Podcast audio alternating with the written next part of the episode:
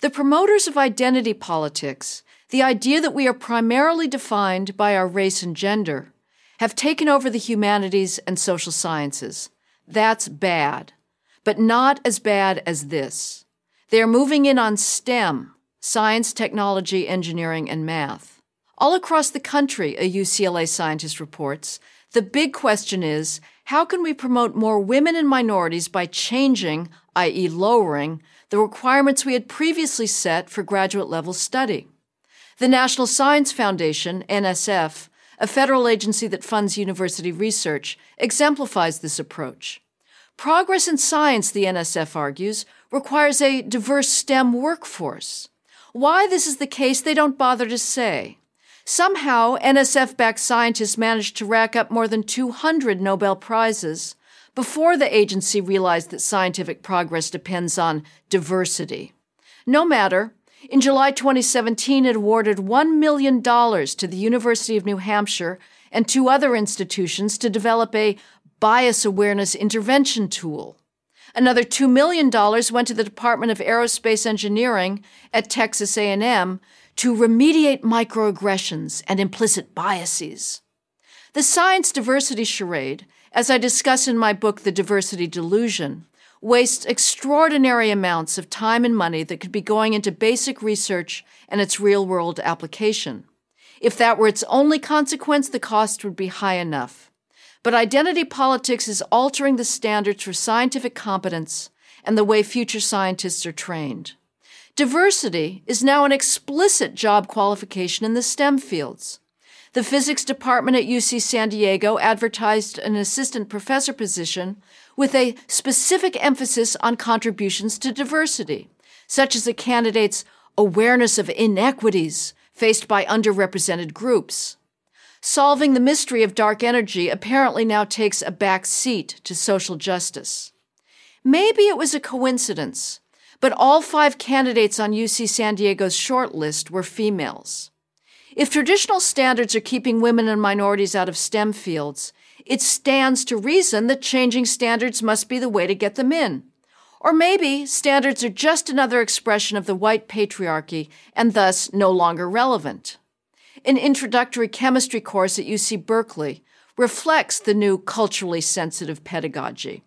A primary goal, according to its teachers, is to disrupt the racialized and gendered construct of scientific brilliance, which defines good science as getting all the right answers. This same diversity obsession extends to medical schools, not a happy thought when they wheel you into the operating room for emergency surgery. The promoters of identity politics are literally playing with our lives. Medical schools' admissions committees are now told to overlook the low test scores of black and Hispanic applicants in favor of a more holistic approach.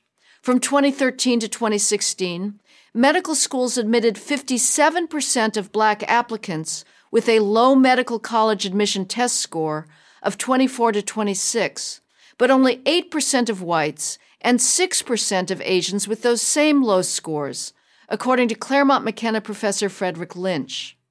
Racial preferences in med school programs are sometimes justified on the basis that minorities want doctors who look like them. Really?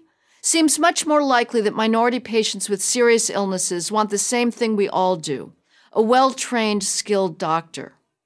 The desperate attempt to get women into STEM fields is also based on the idea that, absent discrimination, women and men would be equally represented in the sciences. This is highly unlikely, however. Differences in math proficiency between boys and girls show up as early as kindergarten. In the top 0.01% of math ability, where we find scientific genius, there are 2.5 males in the U.S. for every female, according to a recent paper in the journal Intelligence. This may help explain why women make up 14% of engineering workers and 25% of computer workers. To acknowledge this was once common sense, now it can get you fired. Ask James Damore, the Google engineer who questioned the company's hiring preferences for females.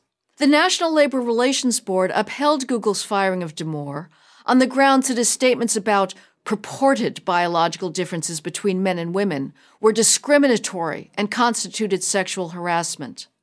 This decision means that every evolutionary biologist, neurologist, or economist who acknowledges the differences between males and females is at risk of his job.